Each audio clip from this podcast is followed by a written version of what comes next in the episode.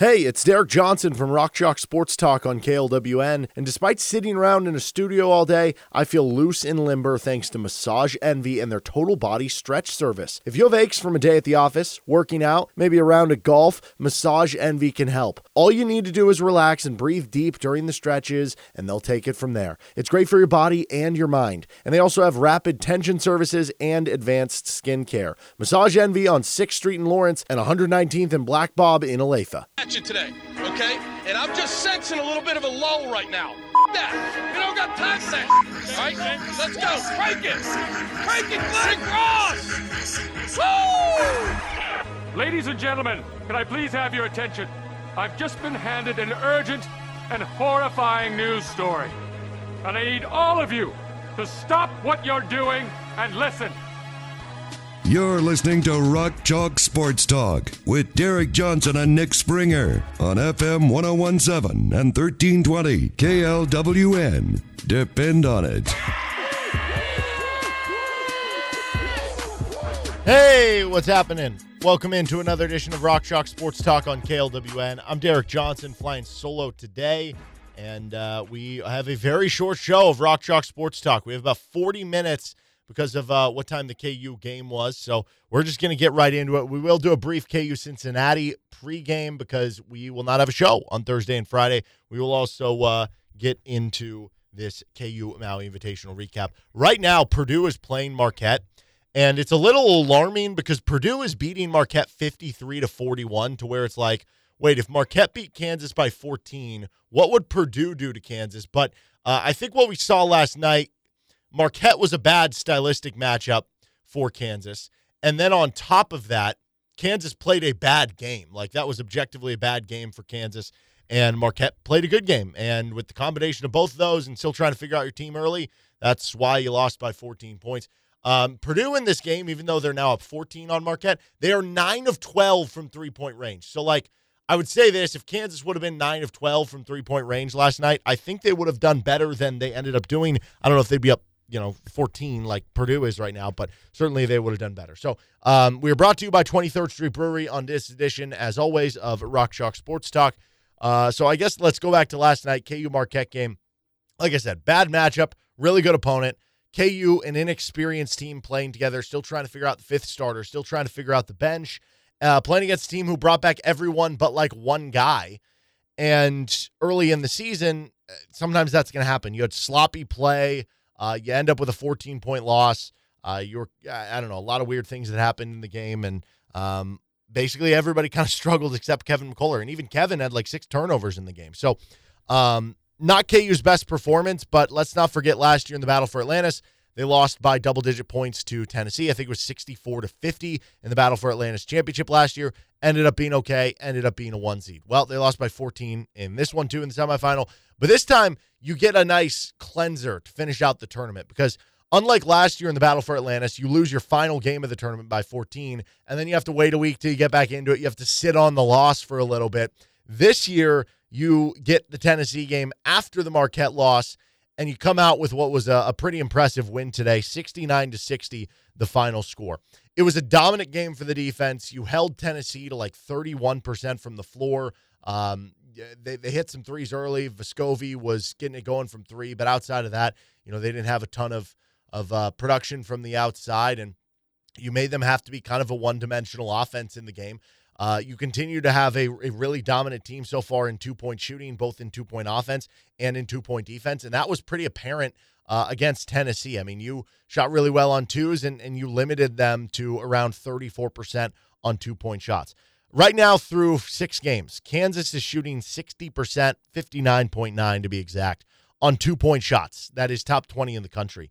Their opponents are only shooting 40.8%, so about 41% on two point shots. So that is an 18% difference, basically, 19% in terms of KU's two point shooting versus what the opposition is shooting. That is very impressive stuff from what Kansas has been able to put together inside the arc, which gives you a, a situation where as long as you can be decent at three point shooting, as long as you can be a good rebounding team, as long as you can be a good defensive team, that two point dominance is going to carry you a long ways with some of the other things you can do well.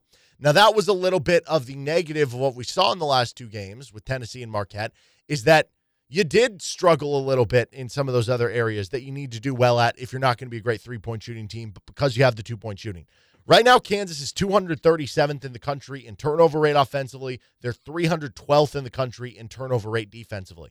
They're turning it over way too much. They're not forcing turnovers the other way. They're also 271st in offensive rebounding rate. That shouldn't happen when you're playing basically two center types with KJ Adams and Hunter Dickinson, and you have Kevin McCullar out there too, right? You need to be better at those things. They also need to get better at free throw shooting. They've struggled the last couple games, and over the three games in Maui, they shot just 55% on free throws. So there are certain things that you come away from in Maui and saying, yeah, they need to get better but there were some encouraging things. You finish out with a, a win over Tennessee, who's now ranked 11th on KenPom. Uh, I'm sure they'll be out of the top 10 in the AP poll after this week, but basically a top 10, top 15 ish type win. Um, so you've got a couple nice resume wins so far, and um, they're in a situation where you know now you're going to get Eastern Illinois upcoming this week, and then you get UConn at home. If you can beat UConn on Friday, then all of a sudden you feel like okay, you're back to to being in mojo with being one of the elite teams, and then from there yeah, there are a couple like decent teams coming in. Missouri, Indiana's on the road, so that'll be a tough one. Like Yale is a good team, but you're going to be expected to win all your remaining games after UConn until you get into Big 12 play. So it's a real opportunity for KU to kind of hit their foot on the gas from here. Uh, but how about Hunter Dickinson today? 20 rebounds, 17 points. Kevin was really good in the last two games, was really able to fill it up, scoring 38 total points over the last two games. I thought Dajuan Harris struggled a bit in the uh, semifinal game. Thought he bounced back well in this game. Stats don't jump off the page, but I thought he was in much better control of the game. KJ had a really good game against Tennessee, but maybe the the biggest positive coming away from this last game because you didn't see it in the Marquette game, you didn't see it in the Kentucky game, you didn't even see it in the Chaminade game was the lack of bench production from KU. And it's not just the bench, it's KU trying to figure out who's going to be the fifth guy on the court that's going to serve them the best and who are going to be the first two or three guys off the bench for them in rotation. Now, obviously, we know Parker Braun kind of has the backup center spot locked in. I thought he was, you know, good in, in what you were asking him to do in this game. And you hadn't been getting that bench production in the last couple of games. Well, you got it this game. And it's not even that every single bench player has to play well each and every game. You're basically just from number five through number eight in the rotation, maybe number five through number nine in the rotation, which in some order consists of Elmarko Jackson, Johnny Furphy, Jamari McDowell, Nick Timberlake, and Parker Braun. You're asking for at least two of those guys to play well in a given game. Doesn't mean they have to go off, just play well, do your role in a specific game. If you get three of them, even better. If you get all five of them or four of them, great. But you just need at least two of those guys, preferably three, to at least play well, and one or two of them to play very well. And you got that against Tennessee. Um, Elmarko Jackson didn't have a great game. He at least had some flashes. There was that nice pass to, to Hunter Dickinson kind of in there. Uh, Nick Timberlake had the nice reverse layup, but then he gets injured. So at least there were flashes from those two guys. Furphy had some good moments. He hits the three, he scores five points, but it was Jamari McDowell who was the big one.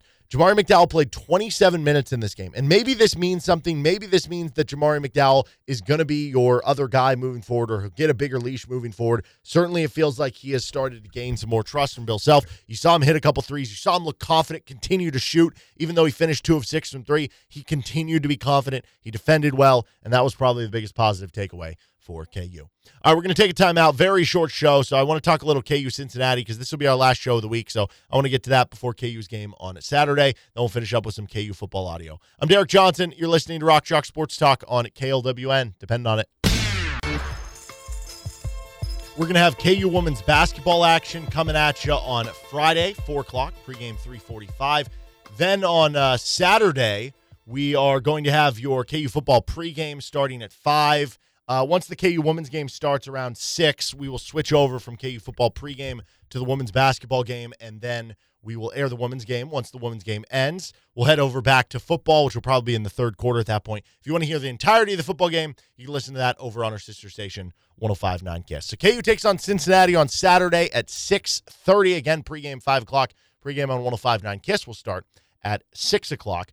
Uh, Kansas comes in at six and a half point favorites on uh, like DraftKings and, and some of the betting sites here.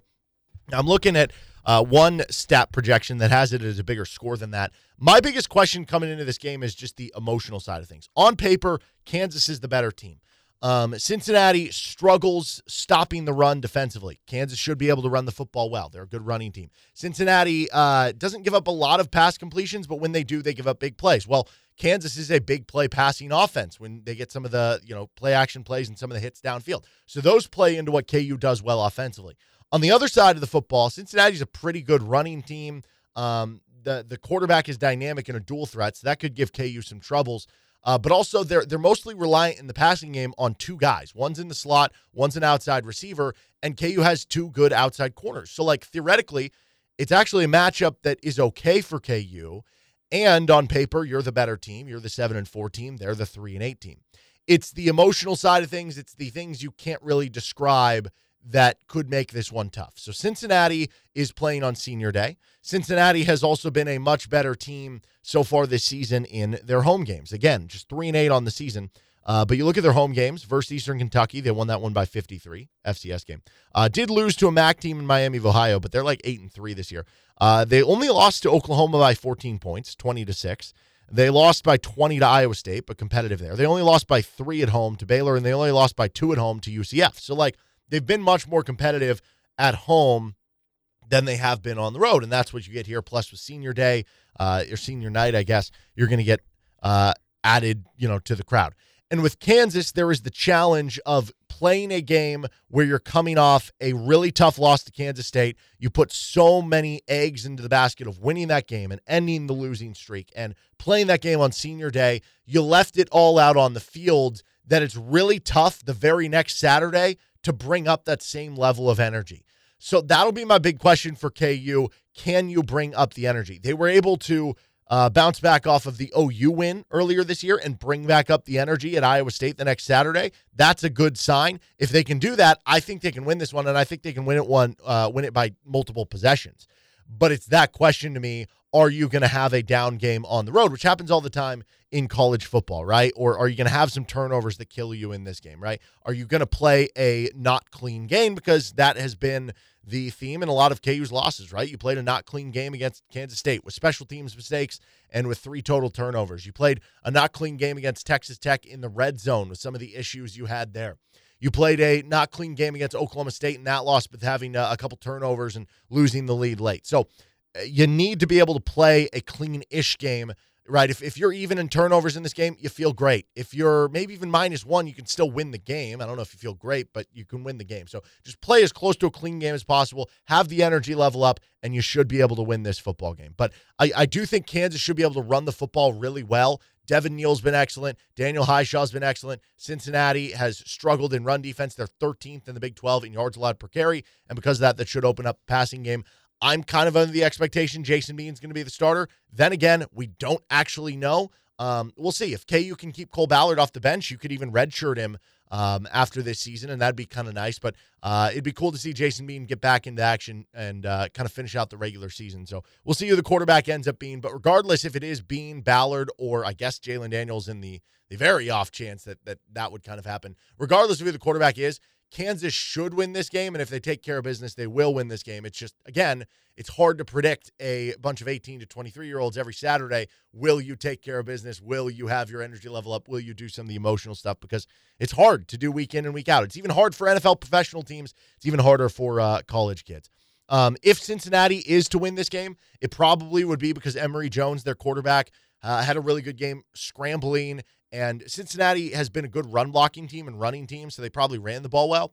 But they haven't been a great pass blocking team. They've been one of the worst teams in the Big 12 at getting sacked if they're going to win this game, it's probably Emory Jones had a big game scrambling, had a big game running. We, we've seen KU struggle with dual threat quarterbacks, and he avoided some of those sacks that KU should be able to have kind of an advantage of with Austin Booker and Jereme Robinson on the outside. And in addition to that, you probably had some turnovers from the offensive side of the football. Now, as far as our KU football game picks, um, I did get some from Nick, who's uh, on his way down home to Wichita right now to uh, spend time with his family for the Thanksgiving break. Uh, so Nick is 12 and 11 on KU football picks so far this season. I have gone uh, 10 and 13 on KU football picks. The official line is KU minus six and a half. Nick is going to go with Kansas. I am going to go with Kansas because I, I think, again, like if I'm betting Cincinnati, it's on the bet that KU isn't there mentally. And I think that is a real possibility that could happen. but I'm not going to bet on that. I'm just going to bet on what I know that I think Kansas is the better football team. So I will take the minus six and a half, but I wouldn't actually be betting it because I don't know the uh, how you're going to kind of show up to the game. Uh, but we're both taking Kansas minus six and a half. We're both taking the under at uh, over under 58 points. I don't see any player props up yet, but I will say if I was taking them, um, uh, Devin Neal to score two plus touchdowns. That would be interesting. Daniel Hishaw to score a touchdown would be interesting. And then uh, the over on Lawrence Arnold or Quentin Skinner receiving yards, I think would be interesting because they can hit some big plays for you down the field, especially if Jason Bean's back and he's had a nice connection with uh, both guys. All right, we're going to take a time out here. We've got some KU football audio to finish from some of the players earlier this week. I'm Derek Johnson. You're listening to RCST on KLWN. Depend on it. Welcome back in Rock Chalk Sports Talk on KLWN. Very short show today. Uh, before we let you go, though, we talked a little KU Cincinnati. We broke down the Maui Invitation a little more. We'll, we'll, talk more about some of this stuff upcoming on Monday's show. But we got a chance to hear from some of the KU football players, and uh, we won't have a show Thursday or Friday, so wanted to uh, get some of these interviews in. First of which was on the offensive side of the football, Dominic Puni. After celebrating Senior Day, he was the center on the tush push play. Got injured at one point, came back in. He played some left tackle. He uh, just unbelievable offensive lineman for KU. Here's what he had to say with the media earlier this week. Is there extra motivation when you know the guy across? maybe not necessarily from you, but when there's a guy on the D line like that that's made such an impact? Uh, yeah, I mean, obviously you try to treat everybody the same, but um, you got to know when there's someone that can really cause problems on the D line. Uh, we know that he's very good, so um, yeah, we're just gonna, we just got to be sharp, like I said. Um, can't play any different just off of who we're playing against, but we just got to play hard. Guys had night road games before. What do you guys do all day? Uh, so we wake up, eat breakfast, um, walk through, meeting. Then they kind of give us some time off. Kind of, if you want to just catch up on some sleep, take a nap, or um, kind of just get away, because you don't want to. like on a night game, you don't want to just think about the game the whole day. Like, you just wear yourself out. So um, kind of get away. And I think around like what is it, 6:30, 7:30 Eastern time. I don't know. Um, so like two, we'll start to kind of ramp up. Two o'clock. Then, yeah. What's your preference in that downtime? What are you usually doing? Me? Yeah. I try to get a nap in for sure. Yeah lined up at center for the uh, quarterback sneak. Just yeah. uh, you know, what does that say about your versatility, and you know, how long has that been installed? Uh, I think not too long. Um, I don't know how much it speaks to versatility because it's only one play and it's under center, but uh, I mean, it's cool that, that they have the belief in me to kind of get down there and just kind of push a pile if we need to. Obviously, I think it's more on the guards too, like um, to get that push, but um, to be like the center of it, it, it it gets pretty bad at the bottom of that pile, though. Uh, you can't breathe or nothing. It's, is is there any technique involved in that, or is it just snapping and just, just gotta, fall forward? You gotta get you gotta get lower. I, I was um the whole week I was watching the Eagles do it, watching Jason Kelce. I was just trying to like replicate. I was like, how does he do it? Um, I think I picked up on something, but uh, I don't want to like expose anything. But uh, I think you just gotta get lower than the uh, the nose guard and kind of just drive your feet as much as you can. I mean, you only need a yard, so just gotta fight for it. Coach K has talked about your offense staying multiple despite who's at quarterback. Just how have you seen your playbook stay the same throughout the year? Um, yeah, no, I, I think it's been the same throughout the whole year. Uh, we haven't changed it based on the quarterback because I think JD, Bean, and Cole, they all can pretty much do the same. Uh, they just have different specialties. So, like, um, but I mean, it hasn't changed much. Uh, our belief, or Coach K's belief in Cole is just as much as JD. Like, he, he, we think he can get it done, and um, obviously Bean we know he can get it done too. So um, yeah, it hasn't changed too much. What have you seen from Cole to kind of separate him maybe from Jalon or Jason? Uh, I don't know. Maybe just his age. Like he's so young, and he's like he's, he's going out there like super composed. Um, that would be the biggest thing I think. Um, great decision maker. Uh, I can't really tell you what he does different than. And, I don't. Um, but I know he comes in and does a great job. Thank you. Thank you after a game like the K State game, what, what, afterwards, how quickly is it that you guys kind of move on as a team? Is there any discussion about it, or does it just on to the next game? Uh, yeah, it's definitely a discussion about it, but um, I mean, no matter who it is, K State, it could be anybody. Um, we try to turn the page the next day, um, because you have to. I mean, in this in this in this conference, every week's a big week.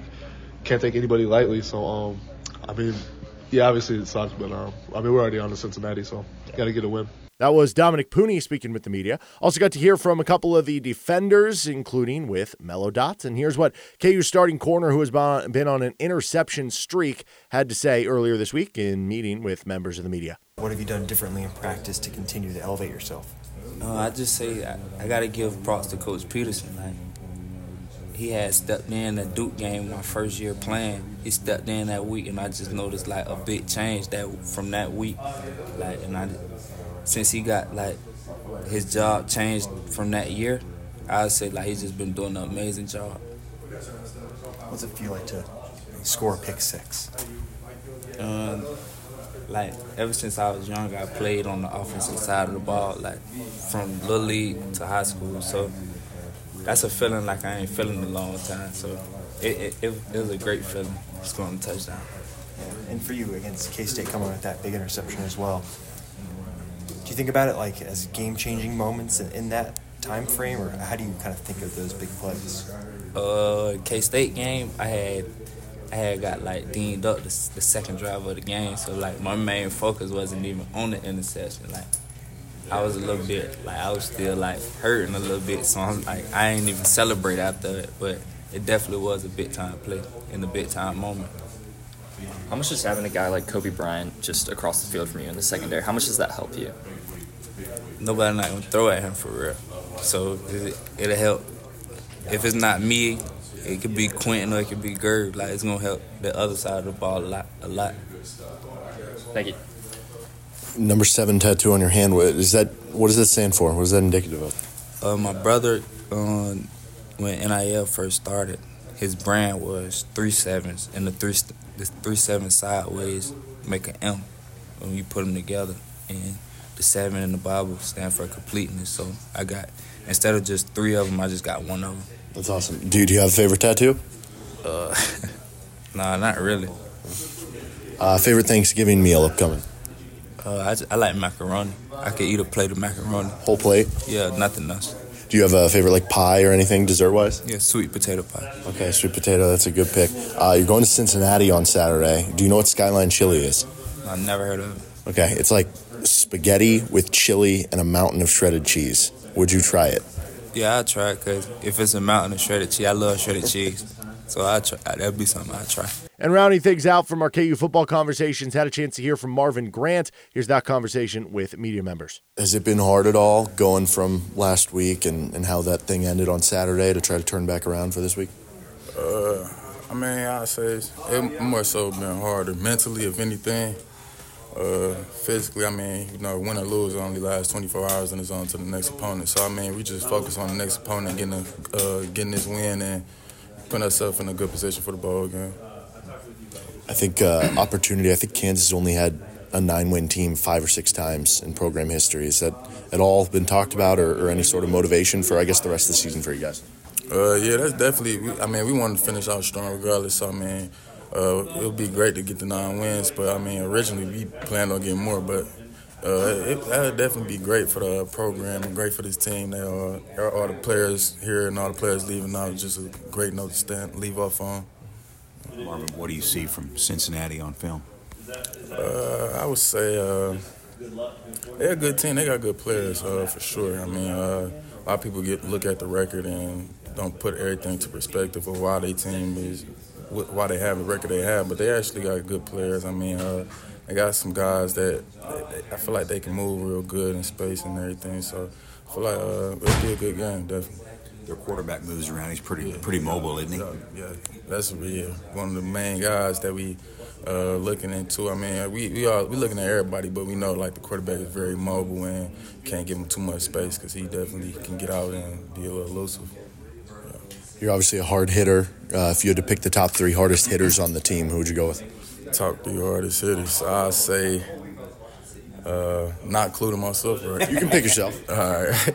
Well, me, uh, JB Brown, then I say uh, between I say between Kenny and uh, Book, Austin Booker. Is the Cobee hit against BYU? Is that the hit of the year still? Definitely. Definitely. What else would go up there? Is there any other hits that that should be in the discussion? JB hit the fumble. Against OU? Uh, against OU, yeah. So, yeah, I said them was two, one of the two biggest hits out the whole year. Do you have a favorite hit from this year? Uh, for me? Yeah. Uh, uh, not really for real. Not really this year. And this year I didn't. I I, I wasn't It's more as like aggressively, like it's more so just focusing on having good body position and making a tackle. You know, uh, just keeping my body fresh and taking some some stuff off my body, not making unnecessary contact. It's Thanksgiving week. Do you have a favorite dish to, to have at Thanksgiving? Uh, I'm looking forward. I'm looking forward. I really don't eat pork, but ham is the only thing I eat, like as far as pork. So I'm looking forward to some good ham. Do you do side dishes or pies or anything? Uh, yeah, macaroni and cheese. Um, say dressing too. Yeah. It depends on who make it though. At the same Okay. time, yeah, yeah. I like good dressing. And uh, is there anybody on the team who cooks or, or does, I don't know, good Thanksgiving meal or anything, is helping everybody out? Well, we got a few guys that cook for real, but I don't think nobody is like really having a having a uh, like cooking for everybody. I mean, it's more so like coaches and everything, or if you your family and stuff. But I mean, I can cook personally. So I mean, yeah, that, a lot of people don't know that. I'm one of the top. What's the go to dish? Uh, anything really. Anything. So, uh, football career's done, you know, 15, 20 years from now, you play in the NFL, all that stuff. Uh, would you want to do something with, with cooking? Oh yeah, I definitely. I want to start that like while I'm in the league. Really, actually, I want to start a little restaurant and everything. Get that going sometime whenever I get a chance to. That's awesome. And uh, last thing I got for you here, uh, you're at Cincinnati. Have you ever had Skyline Chili? Do you know what it is, or, or would you try it? Uh, I, I don't know what it is. I'm not familiar with it. It's like the Cincinnati staple dish. It's like spaghetti with chili on it and just like a mountain of cheese, shredded cheese. I, would- I, I'll probably try. I'll try. I, I wouldn't eat too much of it because I know that that wouldn't do me right. So yeah, but I try though. Right, that was Marvin Grant, Mello Dotson, and Dominic Puni speaking to the media earlier this week. Thank you to them for uh, being interviewed, I guess, at KU Media Availability. That'll do it for today's episode of RCST. That's short because of the uh, Maui Invitational stuff going on. And that'll do it for this week's editions of RCST. We will not have a show on tomorrow for Thanksgiving. We will not have a show on Black Friday. We'll be back at you on Monday. Of course, you can listen to KU women's basketball action on Friday night. That game at 4 o'clock, pregame at 345. Saturday, we're going to be airing your KU football pregame against Cincinnati from about 5 to 6 o'clock. And then KU women's basketball is going to take over at 6 o'clock. And uh, the KU women's game will go here on KLWN. Once the KU women's game ends, we'll join back in to KU football coverage. Probably would be some point in the third quarter uh, by the time that comes over. If you do want to just listen to the KU football game, don't worry. You can do that over on our sister station on 1059 KISS. But that'll do it for us this week, this weekend. Have a great rest of your Thanksgiving holiday week. I've been Derek Johnson. This is Rock Chalk Sports Talk on KLWN. Depend on it.